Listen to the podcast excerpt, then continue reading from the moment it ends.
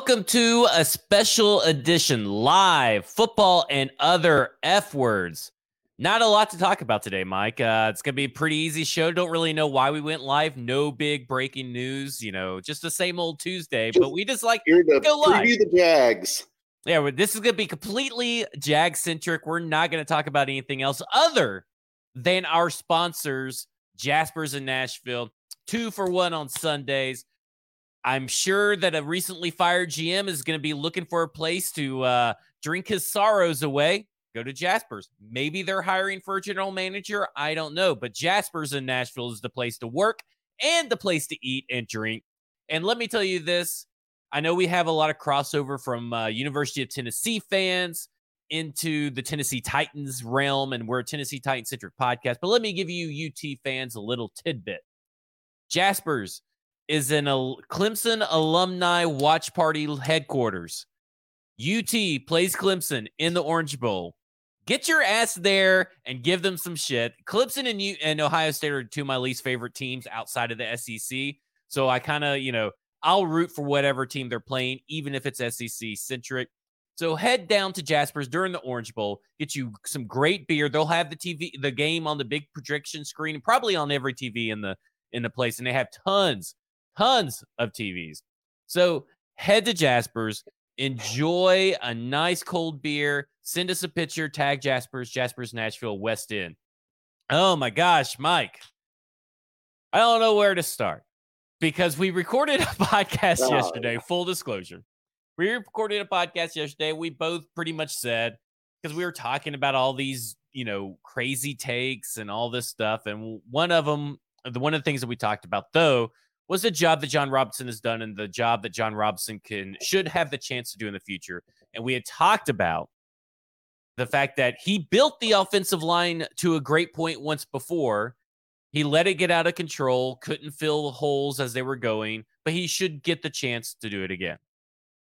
And then today I'm driving, going to look at a house. For those that don't know, I'm a real estate agent, and I was going out to Ashland City over near Kingston Springs and area and look at us. some houses. Area. Yeah, it's really nice area. It's my first time up there. Yeah. And um the newest development everything. So Zach Lyons at kw.com if you want to email me or just reach out to me on Twitter if you need a real estate agent in Middle Tennessee. The Titans fired general manager Jon Robinson. I almost ran off the road. I called, I texted you, and then I called you because you didn't answer my text. I said, We're gonna have to re-record and we're gonna have to do this live because the official statement from the Tennessee Titans since becoming controlling owner in 2015, my goal has been to raise the standard for what is expected in all facets of our organization. I believe we have made significant progress both on and off the field through investments in leadership, personnel, and new ideas.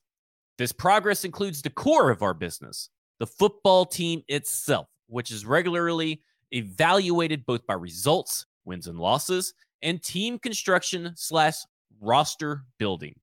I'm proud of what we have accomplished in my eight seasons of ownership, but I believe there is more to be done and higher aspirations to be met.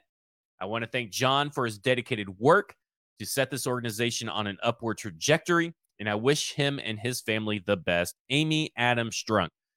I know I've talked a lot uh, so far, Mike, and I haven't let you talk at all, but I'm going to get there. First, if you're watching and you're on YouTube, Facebook, I don't think Twitter has fixed the thing where you can comment on these videos, but we'll t- get your questions. We'll get to your comments if you want to drop them in because it's our first time doing it live. So get them in there, put them in there in the comment section. The other thing is, Mike, we also talked yesterday about the ridiculous notion that Amy Adams Strunk is a woman and has no place in football because that's what people said and running a football team, and that she was the reason that AJ Brown could not get signed here because she is a broke ass bitch, is what people would say. And we laughed at that notion. And now we laugh even more and even louder because Amy Adams Strunk is that owner. She knows what is to, what needs to happen to become a Super Bowl winning team. John Robson did a great job turning this franchise around, but he has not done a great job maintaining the same trajectory in her opinion. What were your initial reactions? I mean, I was I was shocked first of all, and immediately sad for the like multiple hours worth of Titans content that you you and I and, and I'd also worked on for PK this week that was just thrown in the trash immediately. Um, but I was shocked because I, I, did think, and you and I discussed this on the the pod that now no one will ever hear, um, that Jon Robinson had done a good job at fixing problems. When there were glaring problems, he generally was able to fix them. You know, you think about in 2016 when he took over, you know, he gets gets Ben Jones in, solidifies the offensive line, gets DeMarco Murray in. He made made a lot of good moves to really help that team uh, get off the mat. And then of course the as the pass rush just disappeared and, and the defense in 2020 slipped into oblivion. Uh, you know, he turned around the next year and, and immediately fixed the pass rush. He immediately fixed the defense. I figured he'd get the opportunity to do that with this offense and particularly this offensive line, which is what we'd kind of talked about. But I guess, you know, the, there must have been some loss of confidence over obviously the 2020 offseason was brutal, absolutely terrible. The draft, the free agent class, all of it, just absolute disaster outside of I guess Denico Autry would be the one the one thing that they got out of that uh that cycle that, that was any good. Or I guess he was 2021, wasn't he? Um yeah. So, yeah, so they got nothing out of 2020 basically.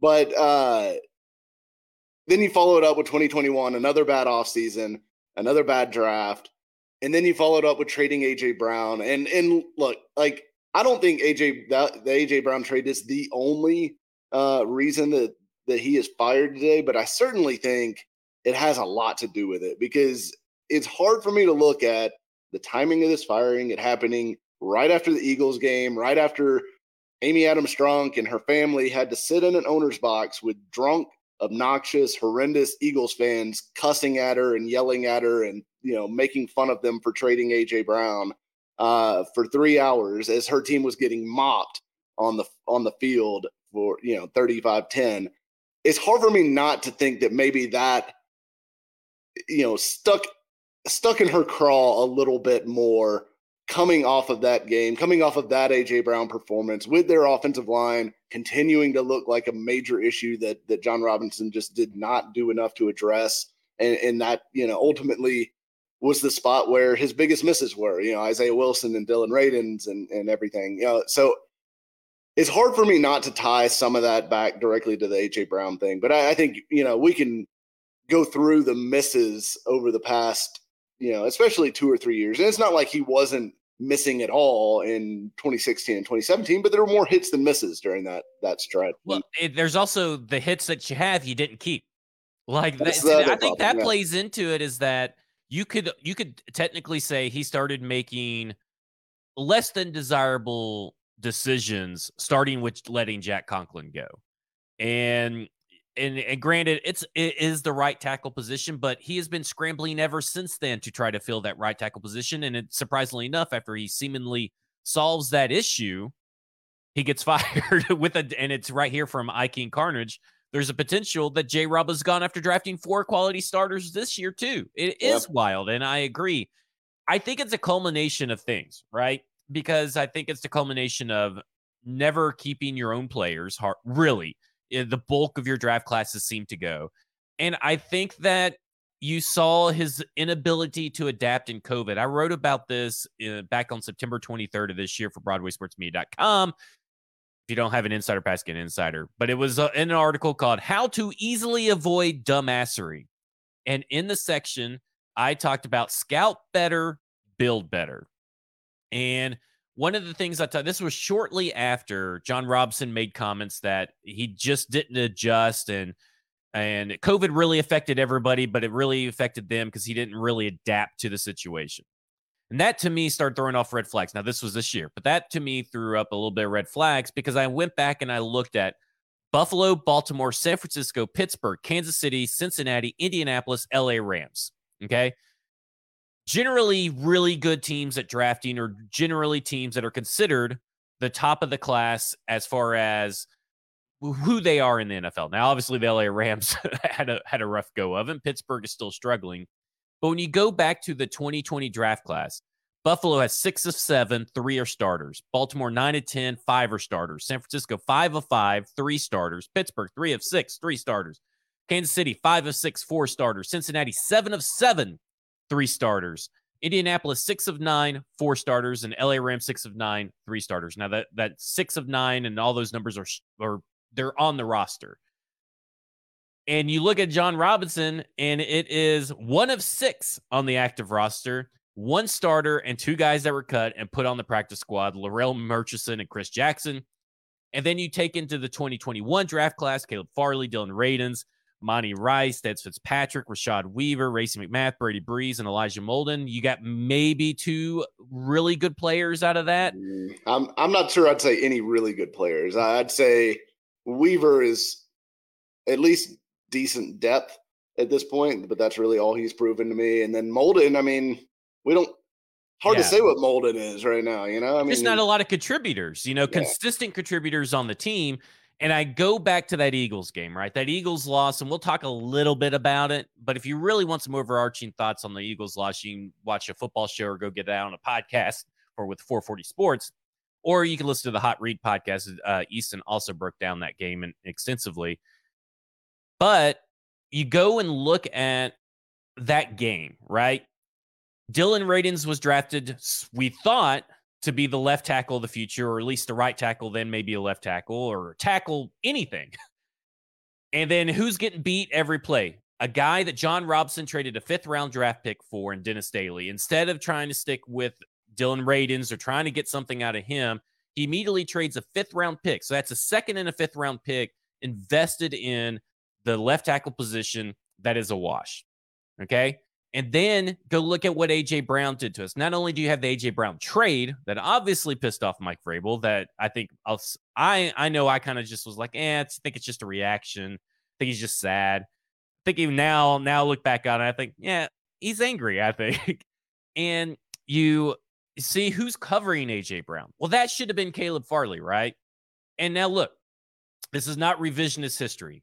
95% of fans football watching public, analysts thought the Caleb Farley pick was of good value. However, that doesn't fucking matter to the bottom line. Like it really doesn't matter to the bottom line. The, the, ultimately you're judged on what happens, and what happens is is while that may have been a good decision at the time, it did not pan out. Think about your job if you went and promised and said, and your owner gave you a certain amount of money, and he said, "Listen, I need you to increase our pro- bottom line, our profit, our end goal," and you spend the money, and you make what you think are good decisions, but you ultimately fail, and it does not increase the bottom line or the profit margin, you're fired, right? I mean, like this is just like any other job, and I am, and here's how I ultimately feel about it. I am surprised it happened. I understand why it happened. And I'm both similarly terrified and excited at what happens next. yeah, I mean, I, I, that's kind of where where I fall on it too. I, I think you know some of the stuff, you know, the Clowney signing, the the Julio trade, those are major major misses that he had. And now, to be fair, like 95 to 99% of this fan base was head over heels in love with both of those moves. It was, oh my God, we got Clowney. Uh, oh my God, we got Julio. We're going to be unstoppable when those moves were made. So it is understandable why he made those moves. But at the end of the day, and I agreed with both those moves for what it's worth. But I agree that at the end of the day, it, what I think doesn't matter. And I'm not paid millions and millions of dollars to build an NFL roster. And Jon Robinson is, and he has to live with the results, whether they're good or bad.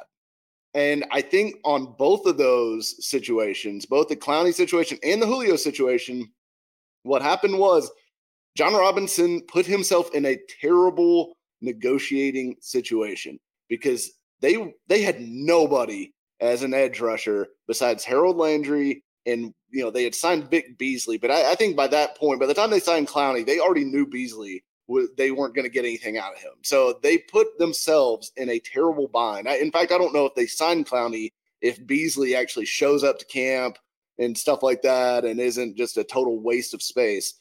Uh, maybe they don't, you know, feel the need to sign Clowney. which cost them $10 million, which then trickles downhill because that's $10 million of, of cap that would have flowed over into the next season. And that's $10 million he could have used to pay someone else, even if they couldn't use that money in that season for someone else because free agency was already over, whatever, by that point. But it all snowballs downhill. So that move and then the Julio move, we talked about the whole offseason. Mm-hmm. Where where's your other wide receiver? Because you let Corey Davis walk.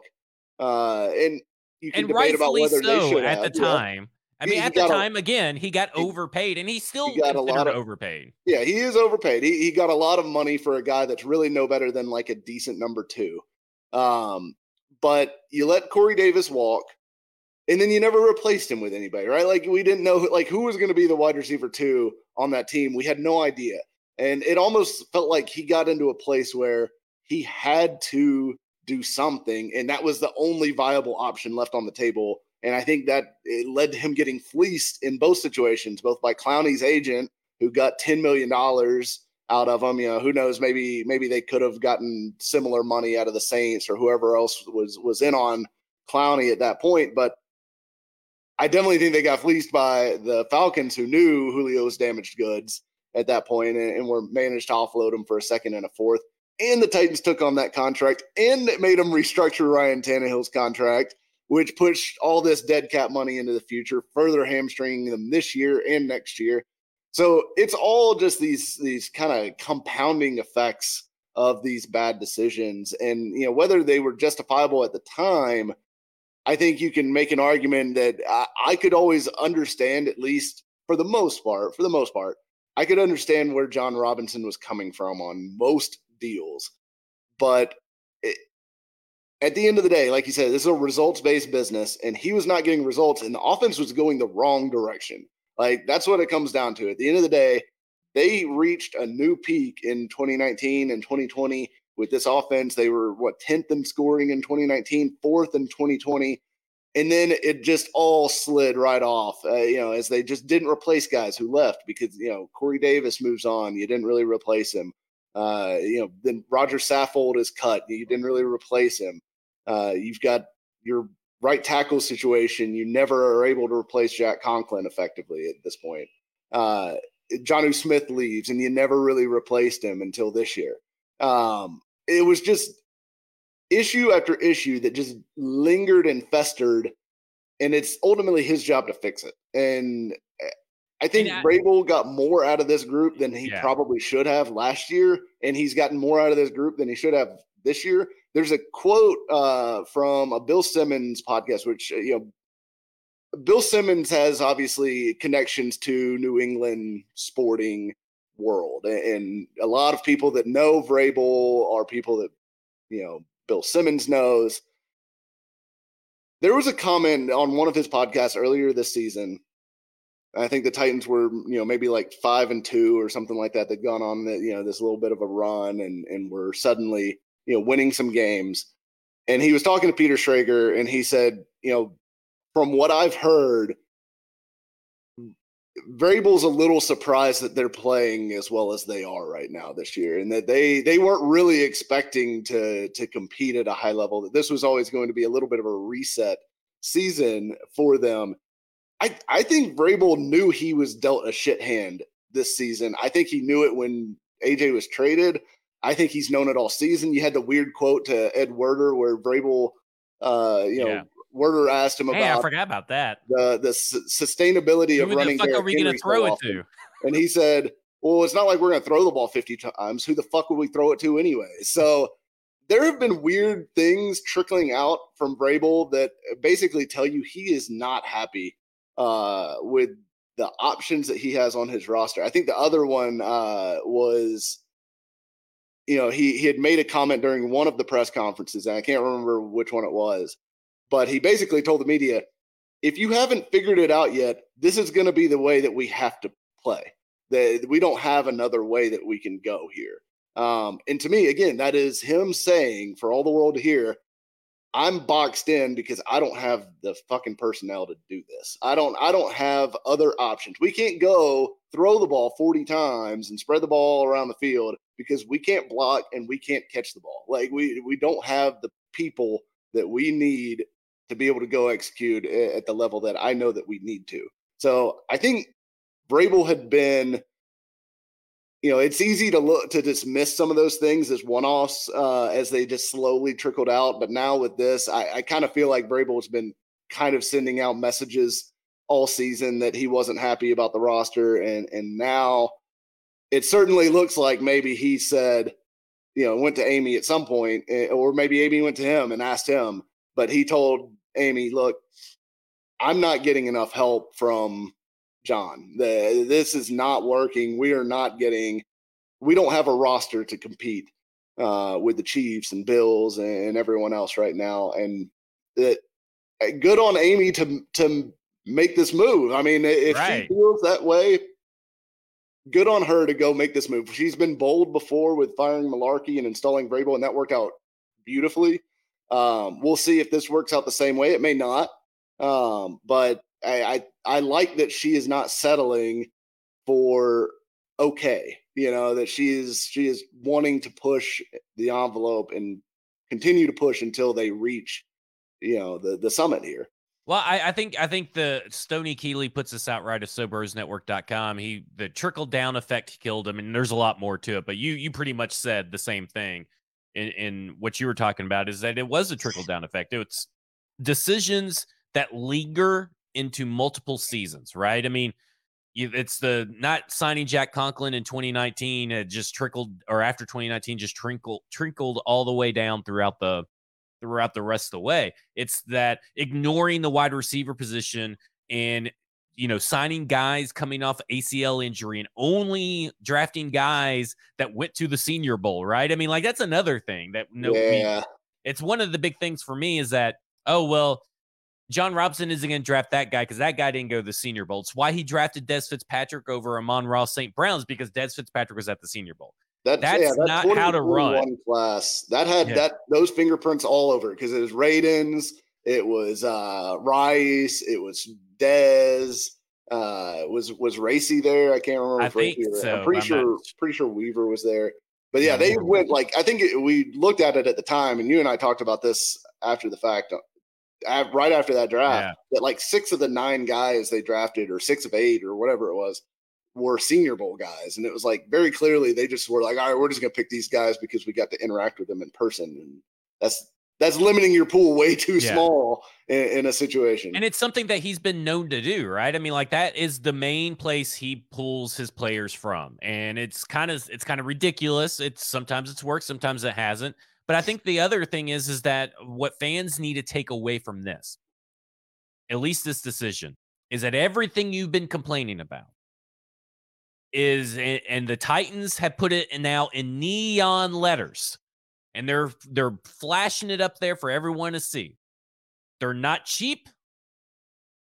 They have a great coach, and all the problems stem from Jon Robinson's GM decisions. They eh, what Mike Vrabel is telling you, whether you like it or not, is that Todd Downing is not the issue, and this is something you've said the whole time that he has been given shit to work with, and that shit came home to roost in an epic fashion now four times this year. Two in major epic disasters versus the Bills and versus the Eagles.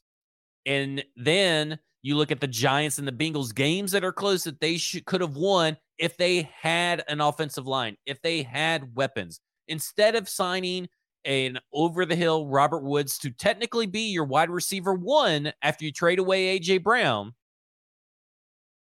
all coming off an ACL injury, you should have gone after other guys. And what what we know about this team is that when Corey Davis was let go, and I'm not saying Kenny Golladay or Marvin Jones or some great wide receivers, they didn't even call those guys according to people that are in the know. I think PK even said they were never in it for Kenny Golladay. They were never in it for Marvin Jones. But man, they sure were in it for Josh Reynolds man, they're sure in it for Jeff Swain. Like those decisions are Jon Robinson decisions, and that's what they're telling you. And the jo- and the Josh Reynolds thing, I think, is illuminating here too, because they went out and got Josh Reynolds.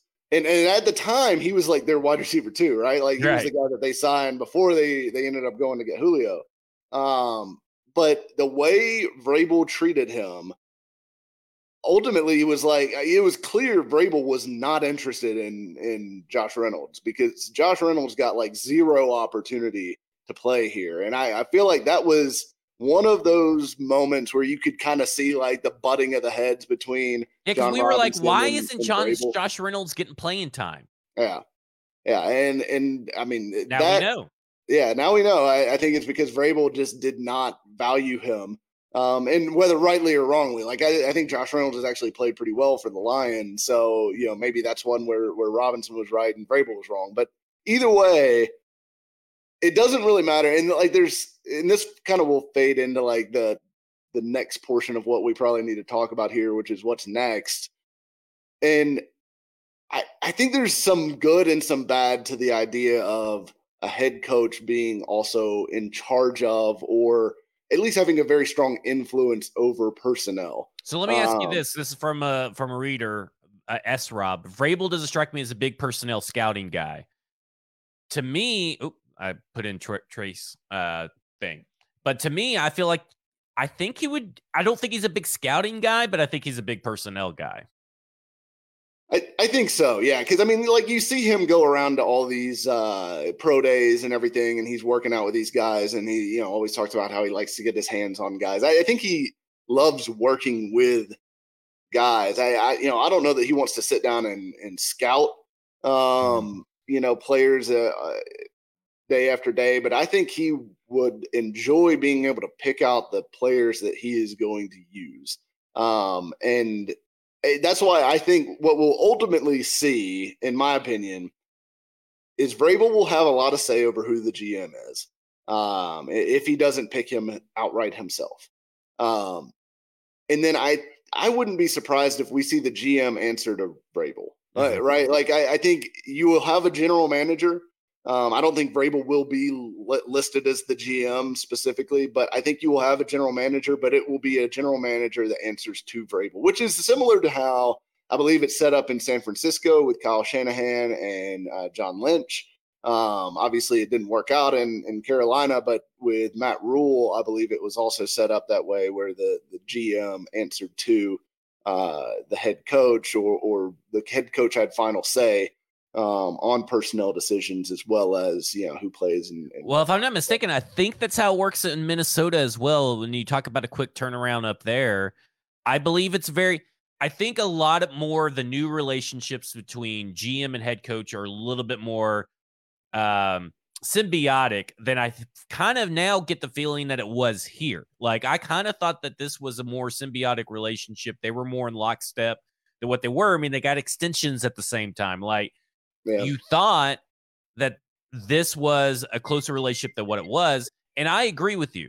I think it's like you're looking at the GM is going to run the scouting department. He's going to run the player profiles. He's going to run the reports. And Mike Vrabel's going to go, okay, I need a run stopping nose tackle.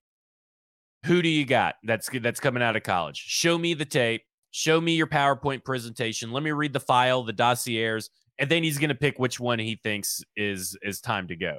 Like, I think that when it comes down to it, like Jeffrey Simmons, we haven't even talked about what Jeffrey Simmons has said in the offseason. I wonder if that doesn't play into a little bit of this because you let AJ Brown get traded and control negotiations and narratives. Now this is happening. Like Mike Vrabel comes to the to the GM says, Hey, I need Jeffrey Simmons. You and Vin Marino, if Vin Marino's still around, get together, figure out how to make it happen. Come to me with a plan on how to make it happen. Let's get this thing done. Like I think that's what his power is: a veto power and a, an assignment kind of power. Yeah, and, and I kind of think, um, and I mentioned this. Eh, I don't know if it'll happen or not, eh, but it would not shock me at all if they did something like just Vrabel puts John Striker uh, in as GM. And, oh, that would be fucking amazing! A drama on the on Twitter and and media. That'd be amazing it would be amazing drama, but like the seeds have kind of been laid for this because listen, there there was a Rex Road article two years ago um, about Vrabel, and it goes into uh, Stretch as he's known, um, John Striker, and he is technically, I think his his title now is uh, football development uh, coordinator or something like that. Um, which is kind of a nonsense title, but he is basically Mike Vrabel's right hand man. In fact, during Mike Vrabel's Coach of the Year speech, which this was interesting, Mike Vrabel thanked you know his family. He thanked Amy Adam Strunk. He did not thank Jon Robinson. Oh, He look did- at you! He did thank John Stryker, who he called his best friend. Um, and Ooh, Ryan so- Day with the knife twist and Luke Fickell with the knife. yeah, twist. Luke Fickell, eat shit, Luke. Uh, but no, it is. Uh, he called he called Stryker his best friend and thanked him uh, during his Coach of the Year speech. And also in the the piece I was referencing from Rex Road, uh, it talks about Striker and his path kind of to, to Vrabel, who he's been with. You know, he met him at Ohio State and uh, was with Everett Withers, and then he followed Everett Withers to James Madison, and then he went to Texas State um, with him. But Everett Withers, who was on Ohio State staff with Stryker, with Vrabel, also with Shane Bowen, um, so obviously very connected in with this group, said to Rex Road in 2020, he said, uh, you watch, Stretch is going to be an NFL GM someday. He is going to be a star in this league. And the uh, Rex Road's commentary was that Stryker's hope is to eventually, go to the personnel side. So, If if you all were n- are not watching YouTube right now, or if you guys, or if you're listening to this in the podcast form, you should see my face because it is just I I can't believe that you remember this article from two years ago. First up, but secondly, this also ties into the article that was put out earlier this year about Vrabel. I don't remember who wrote it. I think it was one of it the money was, uh, Connor Orr, one of the money Monday morning quarterback guys, or something like that. are you but talking about the one that talked about Stryker He again? talked about Stryker again about how Vrabel plays the game and knows all the rules, and this is why Mike Sando. yeah, Mike Sando. Yep. But he was mentioning that too, and I'm thinking because I'm thinking, okay, Ryan Cowden probably he's not going to, you know, stick around, but he's going to at least fill it in for now. And I also thought Monti Ossenfort would could maybe he's Vrabel's guy because you don't really hear Jon Robinson talk about Monti Ossenfort, but everybody in the NFL knows about him, right? Is wants Right. to interview him. So I thought maybe he's a surprise dark horse. But now I'm thinking it's gonna be stretch, right? Like, is it if you're putting odds on it, like minus two fifty? like, Here's the thing: if Vrabel is fully in control and Vrabel is dictating who this is, I think it's going to be Stryker because I mean, who would he trust more than Stryker? Who would know what he wants more than Stryker? Um, and honestly, that's ultimately what he wants in that position, right? He just wants somebody that who who he trusts, who he trusts the judgment of, and that he knows that he can work with. So to me, there's no better person for Vrabel than putting Stryker in that spot and having somebody that he knows he likes that that he can work with and that you know frankly he can control too. I mean like Stryker's not gonna bow up to Vrabel, I can't imagine. Um, I don't know if you're friends. Maybe he's more comfortable yeah, with being that's true, challenged too. He- that He may be more willing to speak his mind because he know like they're dove that hunting or something. They're dove That's hunting, true. and he's like, "Oh, I was watching this guy, you know, this quarterback," and Vrabel's like, "Nah, Tannehill's our guy." And he's like, "No, Tannehill's not our guy." And they shoot a dove, and you know, they're clay shooting or whatever, drinking Busch lights. We, That's what I imagine Vrabel does on his off time. we, we may need to produce a uh, a buddy comedy featuring uh, Vrabel and Striker if they Yeah. do get if he does get named GM. But to me, like that that is a guy that makes a lot of sense to me. If it, it doesn't make a ton of sense for them to go out and like hire some outside GM, I, I just Yeah, I don't I, would that think that he would have a good connection with anybody that is good, right? Like, Right. Like, and here's the thing: everybody that's worried about the next GM that comes in being a total bust, I think the opposite. I think the next GM is going to be in good hands because you have Amy Adams Strunk, who guess what hired Jon Robinson, by the way, and then you had now have Mike Vrabel's input. Obviously, this firing, I think Mike Vrabel has a plan. I think Mike Vrabel knows that, and Amy Adams Strunk knows they have money despite what people think. We get we're not spending the money correctly and we got to fix that. And I think that if you're talking about a guy that's going to be on the road, that's going to be at the pro days, going to be at doing senior bowl stuff, that's going to be doing that, it's prob stretch was probably doing a majority of that anyway. And now Vrabel, because a lot of people are like, well, you can't do both, right? You can't be this and you can't be that because it takes up too much of your time. Well, now if you got basically Vrabel Jr. doing all the work and then he brings you three or four players, you know that he eliminated players based on your all's conversations already. Like you can trust that whoever he brings you are Vrabel guys if they're if you're talking about drafting. Which brings me to my next question, and this comes from Colin Nixon in the in the YouTube chat. Curious to see how this move impacts the quarterback situation of the future. New GMs usually want to get their guy. Does Tannehill stick around? What happens to Willis?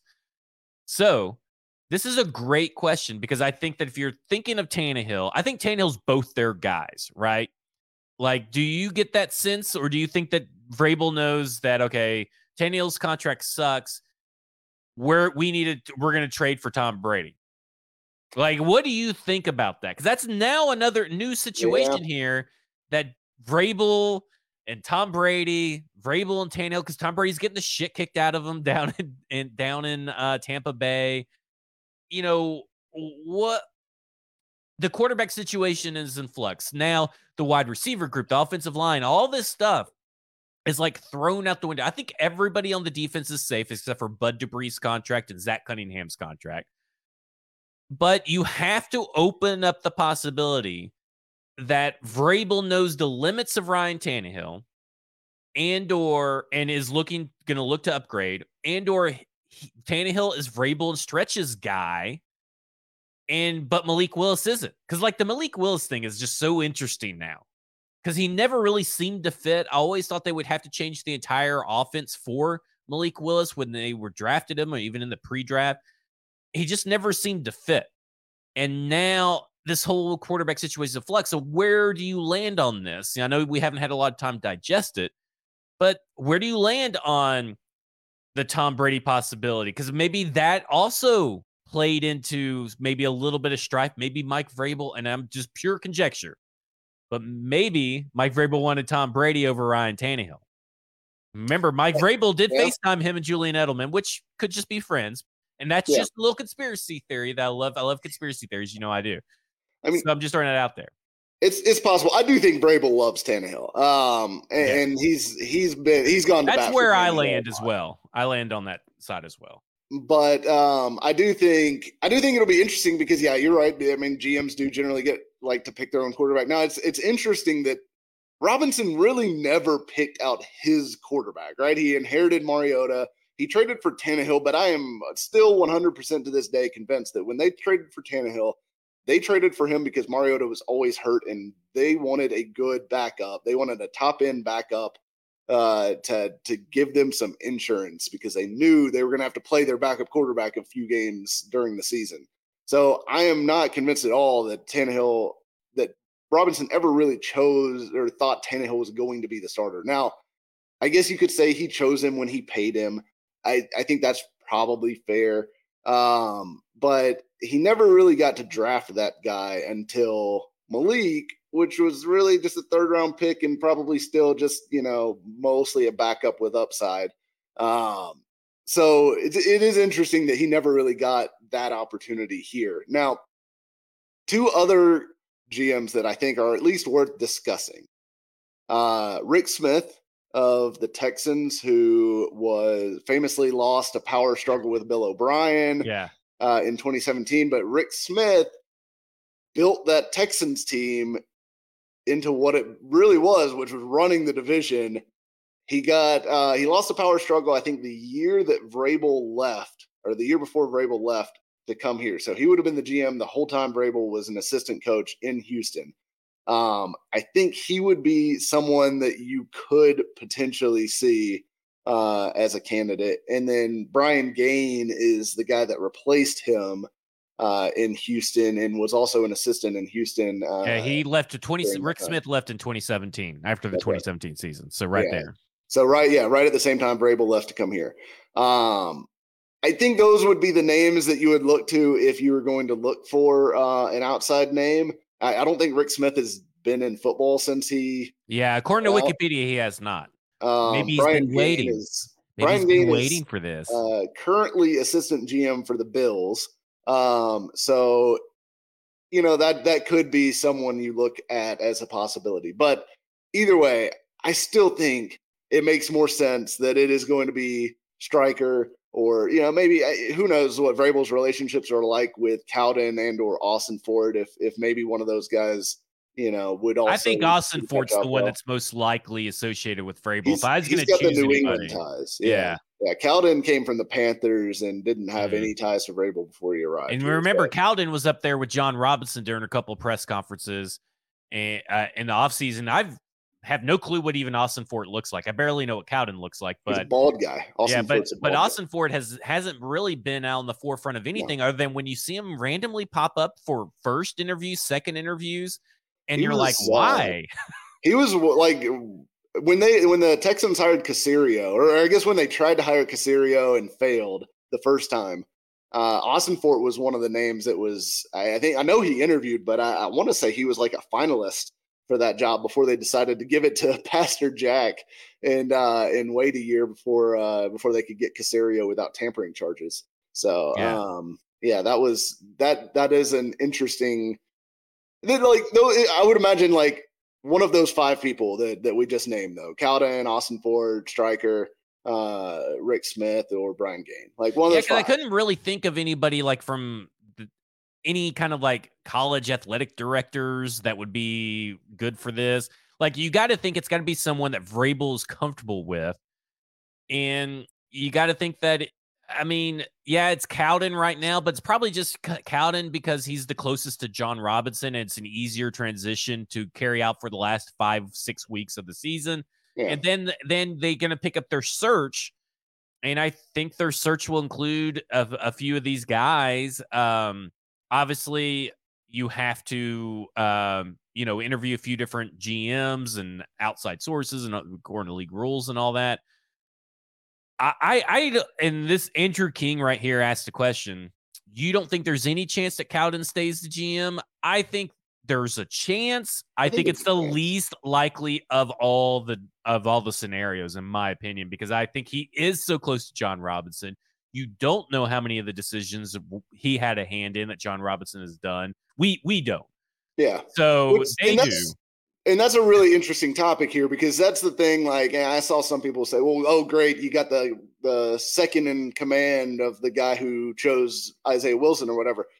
Like, there's not 100% agreement on all of these decisions, so we don't know who was in favor of what. It could have been, you know, Ryan Cowden was you know 100% anti Isaiah Wilson, you know, or or maybe he was on board with it. I, I don't know that. I don't think anybody knows that unless right. you are in the building and those people are going to tell you. I, I think uh, if at the end of the season they don't take him from interim and just take the title off, that means you know that he was a lot closer tied to Jon Robinson than what than than we than we know, right? And and uh, as Andrew brings up here too, he he was getting GM interviews last offseason. And he was. He, he's gotten them several off seasons now, but he hasn't been hired for one. Mm. And at some point, after you've interviewed and interviewed and interviewed, because he's been up for like no less than five or six openings at this point. Yeah, it's been you two wonder, or three years. I think he's been getting interviews. Yeah, like what is? I know at least two. Yeah, you kind of wonder like, what is there an issue with him? Uh, you know, the way he interviews or or whatever. I don't know that there is. Maybe maybe there were just better candidates or whatever, but nobody has chosen him yet, which is at least eyebrow raising to me. Yeah. Well, I mean, you got to take that into account, right? There's a reason that, you know, whatever you may think the reason is, there is a reason Eric Bieniemy has yet to be hired, right? Like either some people are bad interviews, some people have bad plans, but it doesn't prevent bad people from getting hired either, right? I mean, you look at Matt Rhule got hired and, you know, Adam Gase has been hired. It doesn't prevent bad people from getting hired, but there's always reasons why certain people are not hired. And you have to think that Ryan Cowden, being as young as he is, coming from really a good background of resume with the Tennessee Titans, that he would have been pretty. You would think that he would have been hired by now. Um, you know, Jon Robinson, and and let's talk about what's next for the team. And the Jon Robinson being fired really fixes nothing for the 2022 season. Like what oh, yeah, you got with the 22 you're either listen, as much as I want him to, because I think it'd be funny, I because I, think it would be a great conspiracy theory that says that Adam Amy Adams Strunk wanted them to be in on OBJ, and they John Russell's like, no, we can't go in on OBJ, and that's why he got fired. Like, I want that conspiracy theory to be true, but they're not going to suddenly jump in the OBJ sweepstakes, right?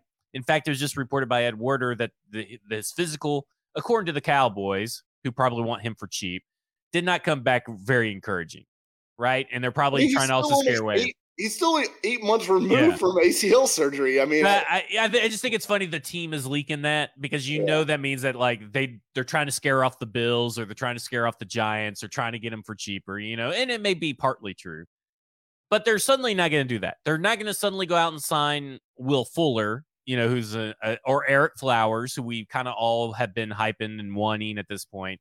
I think at this point they are stuck with what they got. Now, after the 2022 season, I think that you're going to see Bud Dupree gone. I think you're going to see Zach Cunningham gone. I think that uh, Denico Autry will be brought back. I think that Ryan Tannehill will be brought back. And I kind of think, I don't know where I land on the Derrick Henry situation just quite yet. And I also think Taylor Lewan, I think could be brought back now that Jon Robinson's gone. I, you know, it's just I'm not sure if that makes it more or less likely. Yeah, I, am not sure either. But I, I think that when you get down to it, th- this offseason is exciting. Eh, I don't care if it's Ryan Cowden, Stretch, Monti Austin Ossenfort, Rick Smith. This offseason is exciting because whoever the GM is coming into this team is still coming into a team that is good. This is not you know, whoever comes in for the Jacksonville Jaguars or the Texans or a bottom feeding team, they get to come in. And I think what this signals should signal to everybody is that Amy Adams Strunk, because of her words, open checkbook season, right? Jeffrey Simmons is going to get paid. Hopefully, Nate Davis gets paid and David Long gets paid. And yeah, they're all Jon Robinson draft picks, right? But we have seen Jon Robinson not sign his own draft picks when he needs to. He, we've seen him not negotiate. He didn't even talk to Corey Davis. Corey Davis was on the Raw room, if I'm not mistaken, and he basically said they never even talked to us about numbers. They even never even approached my agent about wow. a deal. That's that's pretty wild, and it's like, and it seems that seems kind of crazy. Like I know, I know Buck was reporting uh, at the time that I, I, it seemed like they were close, maybe to to getting something. I, so I don't know what to believe on that necessarily. But either way, there have been missteps about you know guys that have been brought back um, or not brought back, and it'll it's definitely an interesting offseason now because it is uh, now we know nothing about open. this team right like we don't know what Vrabel's going to look for what this team's going to look for what kind of players they draft like like we joked about but it's kind of true if you're in, coming off an injury or you're a senior bowl player, you're a Tennessee Titan, right? Like you could pretty much bet money that they're going to select someone like that and and also pay someone like that coming off the offseason. And I wonder if they're not going to be going big for I think maybe a bunch of you know, 9 or 10 million dollar contracts on defense and they're going to go big to fix this offensive line fairly quickly. But you know, to me, I think it's about taking care of your own guys. And I think, you know, Mike Vrabel preaches that a lot. You know, he preaches about the guys in the locker room taking care of our guys. If they take care of us, they'll take care of you and blah, blah, blah. Like he builds these relationship with these players. And then Jon Robinson lets them go. Or Jon Robinson trades them. And to me, I think that is going to be the biggest overarching change is that a bunch of our guys are going to get signed that should get signed. You should bring back David Long. You should bring back Nate Davis. Eh, reasonable contracts. You should bring back Jeffrey Simmons. You know, you should try to convince, you know, Ben Jones stick around. You definitely bring back Denico Autry. You bring back these guys that you know have bought in. But what does this look like for free agency? Like, do players now does this make make a team more attractive that Mike Vrabel's in charge or has a little bit more player personnel control or does it hurt? Like it's the Tennessee Titans, but now it's Mike Vrabel's Tennessee Titans technically. Like I feel like it's like my, the the Mike Vrabel show featuring Mike Vrabel fe- and then also here the Tennessee Titans.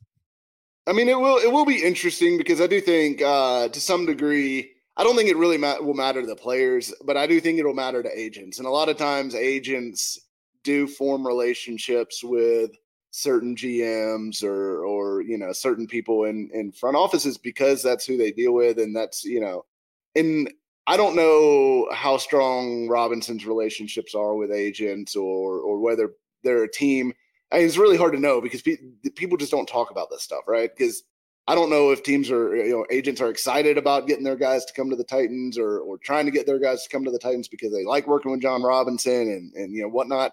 I would think the fact that they have not gotten more extensions done than they have tells me that you know maybe they don't necessarily try to direct their guys here, you know, when they can.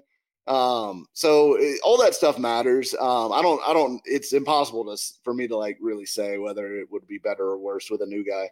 I, I'm going to be interested in the timeline uh, of the, the GM search because I think the firing happening now to me says we're about to ramp up college scouting. We want to get somebody in place as soon as possible. Uh, so that we can have that person involved in the whole college scouting process from you know right now is kind of when teams like kind of like a little bit of a behind the scenes look at this a lot of times you know mostly during the season scouts are on the road visiting schools getting insight from uh, you know, coaches, you know, teammates, stuff like that. They are going to games, they're going to practices, they're checking in on these guys, you know, looking who, you know, they think their team might be interested in for their area. Once the season's over is when they really start to get into like heavy tape evaluation because a lot of GMs and a lot of scouts like to be able to look at a lot of tape all at one time for one player so they can kind of see okay, here's the progression of how he did throughout the sort season, and they know the context of the injuries, you know, when a guy might have been playing hurt, whatever, like all this other stuff. So that's when the tape evaluation really starts. Is like right now. Um, so it makes me think that whoever they're going to get in place, they're going to get them in place pretty quickly. And whether Cowden is kind of the man in charge for the rest of the season, and then they're going to put Striker in or whatever, or if they're or whatever whatever this is going to look like i think it's going to happen pretty fast. Like as far as interviews hiring process all that stuff i don't know if they'll have a hire before the season ends necessarily but i think it'll be like the minute the season ends the the hire is announced like you know if if it doesn't happen during the season. Because there's nothing to say that they couldn't make the move during the season um, it doesn't change anything for this year really uh, all it does is is expedite the the process of getting that guy in into that seat and having them be able to mold the scouting process for this upcoming draft class because this, this up, up, up, upcoming draft class is huge for this team. I mean, they they desperately need to refill the coffers at several positions. Uh, they need to get younger at a lot of spots, um, and and you know obviously fully rebuild the offensive line. So they need to have a great uh, draft class, and it's going to be it's obviously a little bit more difficult to do when you don't have uh, the GM that that's been running this thing for years and years. You know, directing uh, his scouts that he hired uh, and, and, things like that. So I, I'm very interested to see how quickly they get somebody in place, and then also, and this has been brought up in the chat a few times do they go to like more of an analytics approach? Like this is something that we have griped about with Jon Robinson. You know, yeah, I mean, is that Jon Robinson? Because Jon Robinson, I think, has uh, been more vocal in his stance about analytics, right? Like I, I what how he views analytics, but it's also to me is do they start modernizing stuff a little bit now? Like does does did Mike Vrabel realized because eh, Mike Vrabel's comments about passer rating, winning the trenches, and limiting turnovers in the run game and stuff. Like that's how you win games, right? And he goes, if you go and look, that's how you've won games for the last 25 years. That seems a little data driven, right? That they they've realized that they win games when this stuff happens. And but you also want a modern approach. And we we've always said that we think Vrabel is the guy that is establishing the modern approach or the the the, the offensive philosophy does what are the chances that analytics and or that changes like in my mind i almost think that it kind of maybe changes it a little but not enough that you're going to be able, you're going to be able to tell a shit ton of difference on the field or something. You know what I'm saying? Yeah, I mean, I guess I would be interested to see kind of like how this plays out, like whether because I don't know that Vrabel is a super analytics, you know, guy that that he's just all in on you know models and and stuff like that. I think he is a little bit old school in the fact that you know he feels like you know some of the the older ways of thinking about things are are the way to build a football team uh, versus you know the the modern ultra modern uh, analytical approaches. But I do think to some degree that the way that the Titans have chosen to build this team and have chosen to um, you know kind of structure their the way they play football with you know the offense and the defense and everything i i kind of think that it is uh largely due to who they have i mean like if you don't have a mahomes if you don't have a herbert and i've talked about this for years mm-hmm. if you don't have a josh allen it's really hard to just be like this drop back and throw it 45 times a game team and succeed at the NFL level because what you're going to end up having is a bunch of turnovers, uh, a bunch of sacks, a bunch of negative plays, and uh, you know, unfortunately, that's kind of uh, the hand that they've been dealt. And unless they can fall into a franchise quarterback or you know whoever uh, or a, or a higher level quarterback, and I'm not taking a shot at Tannehill, and I think everyone knows my position on this. If you watch the show, Tannehill is a good quarterback. He's not a great quarterback. Um, He's They've already who, signed someone, by the way. They've really? signed cornerback John Reid, a cornerback, of course, because I mean, like, fuck left tackle, yeah. right? Yeah. Uh, John Reid to their 53 man roster off the Falcons practice squad per source among the first moves for interim GM Ryan Cowden. So Ryan Cowden's first move is not to go for the Texans, not to go for the Patriots, to go over to little brother over at the Falcons and pick up a guy. Well, he, uh, I mean, uh, honestly, that's probably not great news for Kristian Fulton's injury. Um, yeah, is uh, my first thought there, but uh, yeah, it, it, interesting either way. I guess. I mean, it's not a not a earth shattering move there. Let me ask you this: um, Mike Vrabel's typically the top ten on when to go for it and everything. His fourth down decision making, which would lend you to believe that maybe he doesn't know he's using analytics, but he has an analytical mind, right? Yes. I don't know if it's that str- if that stretch in his it mind. So if that stretch in his so, mind and stretch becomes GM, don't you think there's going to be a little bit more emphasis on analytics? Yeah, so that, that I talked myself into stretch, by the way. like a span is. of 30 fucking minutes, I am all in on stretch as GM. And if he's not GM, I'm gonna be so fucking disappointed. That is the other thing on stretch is that it has been reported that he is the guy that is in Vrabel's headset, giving him percentages and go no go situations, which Vrabel has been very good at, especially this year. So, um, and, and like stretch has also been credited for a lot of the stuff where you know Vrabel obviously knows the rule book really well, but manipulating the clock and things like that, all these little things that they do, that's kind of stretches area of expertise. It seems like. So I don't know how much you want to take him out of that role or whatever. But I do think he's kind of a guy that would be a, a, a he'd be a very risky pick. Just the fact that he's never been in NFL uh, scouting department or NFL personnel department. But I mean, he would certainly be an interesting pick. Um, and uh, yeah, I wouldn't I wouldn't totally rule it out. I, I'm just saying. Okay, so let me ask you this because I, I know we're about to we got to still talk about the Jaguars. We got to talk about fan reaction, but tonight at 6:30 p.m. Central Standard Time. If if you you need to be listening to this, Mike, and everybody else needs to be listening to this. On channel two is the Mike Vrabel show. Will this oh. be the oh. highest rated Mike Vrabel show ever? Because I am tuning in. Be the first time I've ever tuned into this. Will this be the highest Mike Vrabel uh, show ever?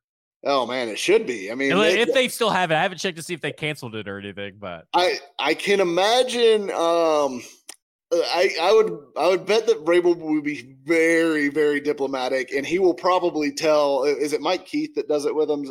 I know he's. It's either him or Amy. It's Amy Wells. Amy Wells. It's Amy Wells. Okay, I would imagine he probably tells Amy Wells, "You get one Jon Robinson question. I will make one statement, and then if you ask him about him again, I am throwing you off the set. Like I'm gonna body slam you. I'm gonna hit you with the spine buster, pop up power bomb."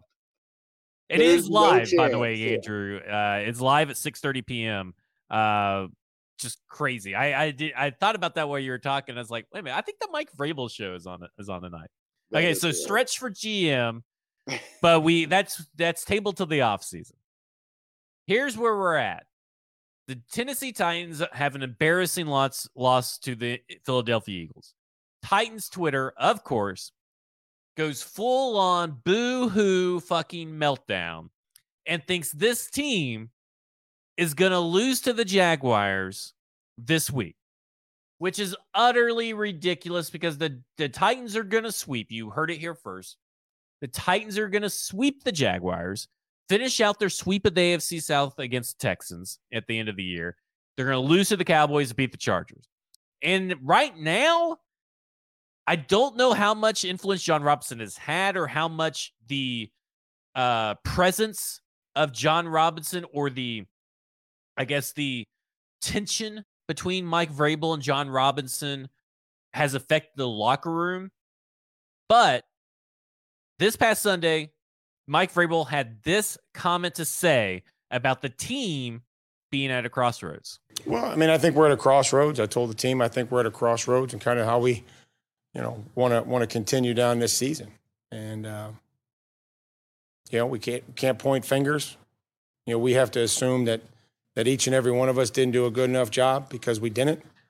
Um, you know, we have to come to work with with, greater energy and, and, greater resolve to to prepare to win a football game against a you know a division opponent. And uh, you know, it sucks losing. It sucks getting beat the way we did. Um, but but we have to, you know, we got to make a decision. You know, how much are we willing to invest uh, and and trust in in what the you know the coaches are doing, trust in what each and other players are doing. So I just I think it's a critical time for us. Come to Jesus meeting is pretty much what I heard for the locker room off of the Eagles' embarrassing loss because we we talked about it on our podcast that we dismissed, but we kind of felt like at some point the team just kind of like knew they were not going they were not in this game and not going to win. That's kind of how I felt. Now, I still think this team has been was what has always been. It's going to win games, whether more than likely close games that are going to drive you fucking nuts against mediocre to very bad teams, and they're going to lose against good teams. However, firings sometimes light a fire under certain players' asses, and maybe certain players that thought they were safe in a Jon Robinson regime may not be so safe anymore. You could see because it's I find it a little interesting that Le'Raven Clark's name got in, mentioned on su- Monday's press conference about competing with um, Dennis Daly, who Jon Robinson traded a fifth round pick for, which I think is still the worst trade of the offseason. You can't convince me otherwise. So, in that sense, now, Mike Vrabel mentions Le'Raven Clark's competing. Well, maybe Jon Robinson didn't like that. And that also was a little source of contention. I don't know. But players that maybe had thought they were safe are now going to have a fire under their ass. A team who just got their general manager fired for their performance and not living up to his expectations he set on them by either drafting or signing them now has a fire lit under their ass. Mike Vrabel probably is pissed off for greatness right now as much as this team is. I think this could be the biggest winning margin for the Tennessee Titans this weekend. And I feel really, I don't really feel bad for the Jaguars, but I feel bad for anybody that has to face this team going forward because they are going to be pissed off. Yeah, I could, I could see that. I, I would feel better about that if uh Treylon Burks, if I felt confident Treylon Burks was going to play, but I'm guessing he probably won't um, which means they still end up in the box that that Jon Robinson has built for them, and that he ultimately got fired for building, which is an offensive line that can't run block well enough to get Derrick Henry going, and receivers who can't get open uh, and catch the football. So I worry a little bit about that. Now that being said, Jaguars defense is bad. Uh, they certainly aren't nearly what the Eagles are, or um, you know, even the Bengals. Uh, so I think the Titans will win this game. I don't know. I, am not expecting a blowout just because I don't. I feel like this team cannot score more than 24 points. Like that, that is about like their cap, um, or I guess 27. That's what they scored in Green Bay, right? Like, so I think 27 might be the cap. So, yeah, maybe it's a 27 to 10, like which I guess would be a blowout. Um, but I don't know. I, I I struggle to see a blowout without Treylon Burks. You, you don't you don't think that maybe this team just comes out in a totally different, re-energized state and uh, and they're the uh, renewed vigor because I'm I'm so interested to see what this team looks like, not only from personnel standpoint as far as you know who gets the nod at the start. I, I'm interested to see just because we we talked about well, it's Mike Vrabel's team, it's Mike Vrabel's decision, Mike Vrabel's, but how much is it is pressure from Jon Robinson? Or saying that you got to play this guy because we did this, like we got to do this because we did that. We, I, I don't know. I'm just I, I don't think that there's a high chance of that, but I think when you leave the possibility of that being the case, it makes this game a lot more interesting. Yeah, I mean, it will be interesting. Like, you know, hey, is is Le'Raven Clark suddenly the left tackle? Um, you know, it, it, do they have like some different guys in there at, at certain spots? It, will be interesting to kind of track some of that stuff, but I I don't know. I, I'm so much. I feel like this move today has shaken the snow globe so much that's just like yes this game sunday is exciting to some degree because like it is basically uh, for all intents and purposes it's a chance to clinch, clinch the division they won't technically clinch it with a win they would knock the jaguars out of it but they would have to they would have to wait for the colts to lose one more game or or to you know beat the chargers the next week uh to fully clinch but I I just can't help but think about the off season now. Like I'm yeah. I'm just sitting here going like because you know that nothing this, this firing doesn't change the outcome of the team no. as far as expectations for a Super Bowl this year. No. But now you're thinking, well, you know, could Todd Downing still keep his job? What what if he doesn't? And then you got you bring in Tim Kelly, and maybe it's Tim Kelly, Rick Smith, and Mike Vrabel, and you know, just you know, going crazy on offense this year. You know, what if they decide to trade up for trade away assets and then trade up for stuff? It's like, yeah, the Jaguars game, they'll probably beat them and whatever. They're probably going to go four and one down the stretch. But what is this like? It's hard for me to focus. Yeah, it, it really is. It's hard for me to stay on task here talking about the Jaguars. Yeah, because I go back to Jon Robinson. Yeah, it, it, all comes back to him today. And and let me say this about Jon Robinson too. Uh, you know, before we like wrap things up. Uh, eh, Robinson, like to me, the Jon Robinson era was successful. Like, mm-hmm. and and I'll write about this a little bit more in depth for PK site this week, but uh, or I guess it'll be up either tonight or in the morning. Um, but to me, it was a success. Like he inherited a team. Like you know, we've all been over this a million million times, but five and twenty seven the previous two seasons before he arrived. They've rattled off six straight winning seasons since. Um, you know, he's 20 plus games over 500 as a GM. Um, he was ex- he was absolutely a success, but he either got stale or capped out uh, where he was able to take this team. They they just were not like they are not talented enough. That that is ultimately yeah. what you very clearly see when they play these teams like the Chiefs and the Bills and the Bengals and all these other teams that they are competing with at this point. We had talked about this a couple weeks ago or a couple years ago. We talked about I think I called it the hubris pod or something. Like we talked I talked about jon Robinson's hubris like throughout the whole episode because I was just like the the gall to you know only do these moves and to just st- stay the status quo to be okay with Geoff Swaim, Anthony Firkser, and Tommy Hudson, whoever else was the tight end last year. Like there was a lot of overvaluing losers. Like Geoff Swaim is a Jon Robinson thing, right? Like that is a Jon Robinson guy. Mason Kinsey, Jon Robinson guy. Cody, all the players that you hate Dennis Daly, Geoff Swaim, Cody Hollister. Um, those uh those are Jon Robinson guys. Aaron Brewer, Jon Robinson guy.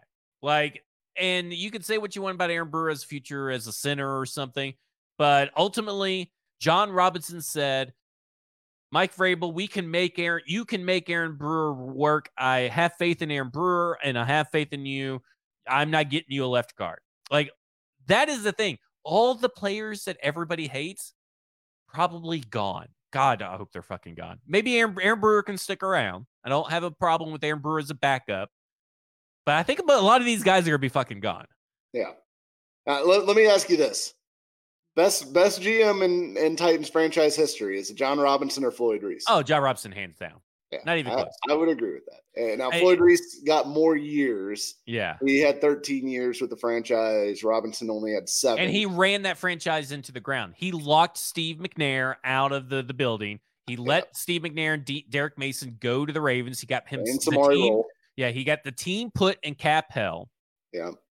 At least Amy Adams Strunk had the uh, the foresight, unlike Bud Adams, to get out now before letting him continue to run up uh, close to the cap for no for no um rewards, right?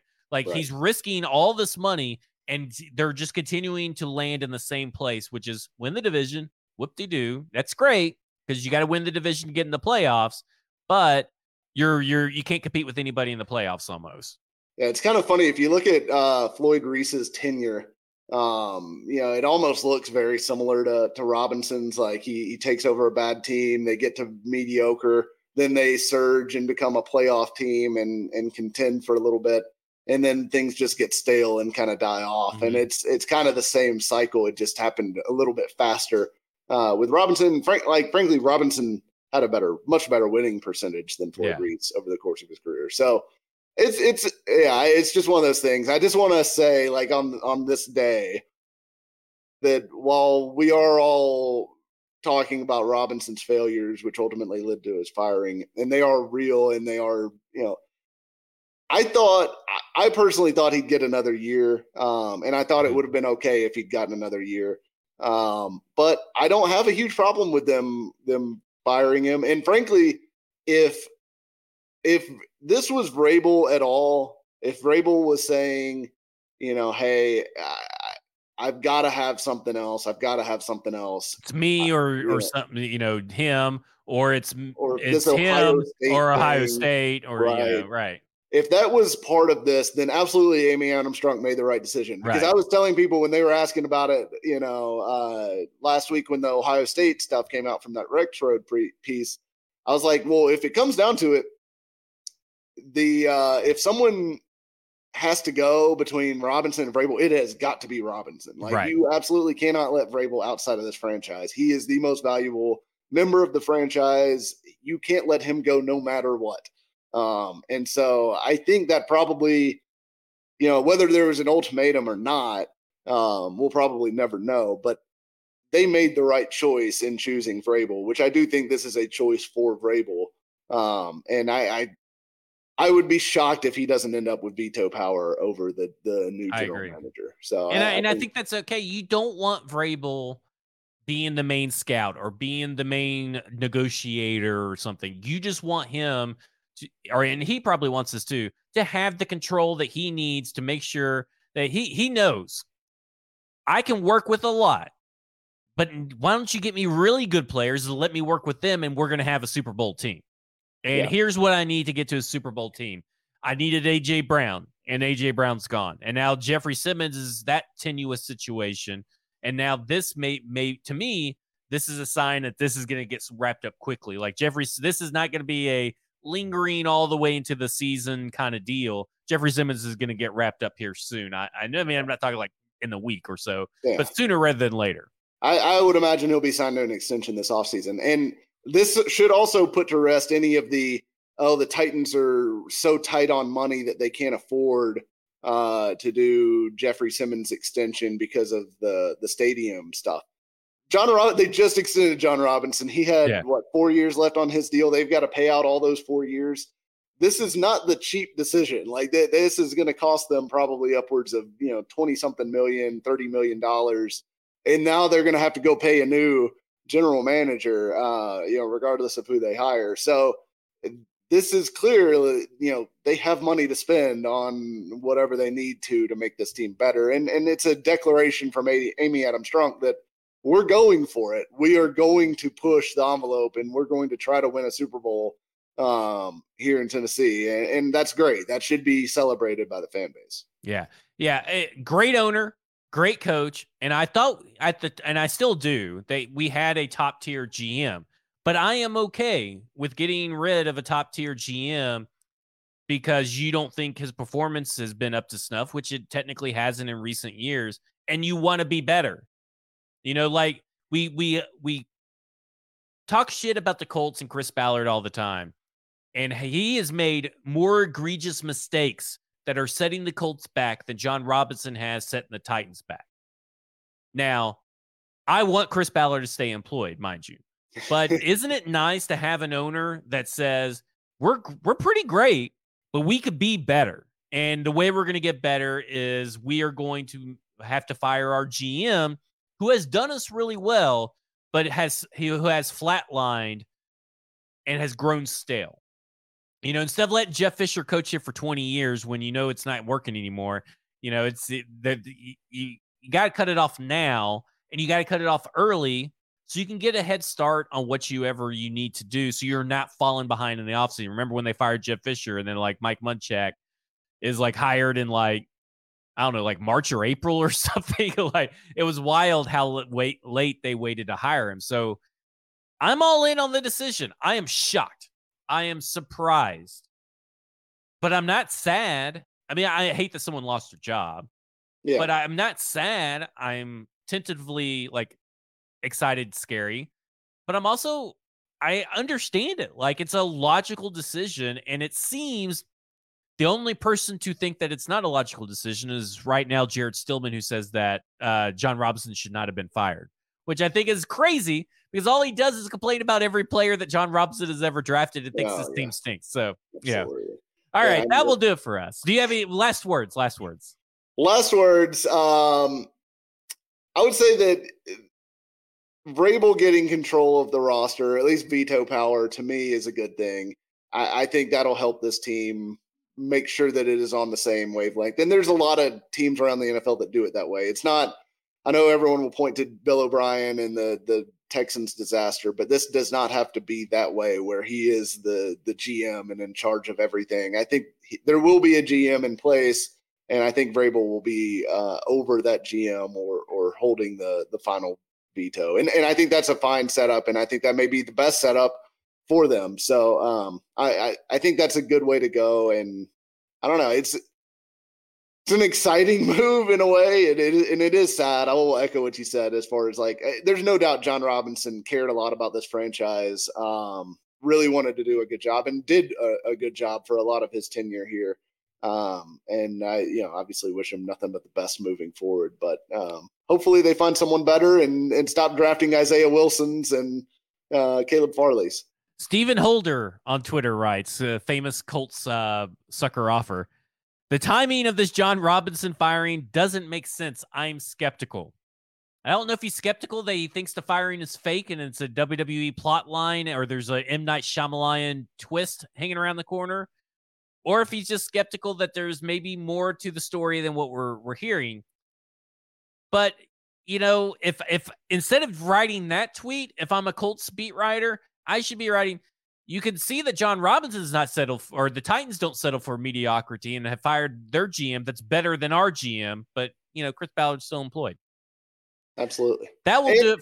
Yeah, get some Colts slander in it. One okay, last, one, one last, one last word we always got to thank Jon Robinson for bringing us Mike Vrabel because yes. he did that, and ultimately that sets the Titans up. And that, and Amy Adams Strunk, Jon, Amy Adams Strunk got Jon Robinson.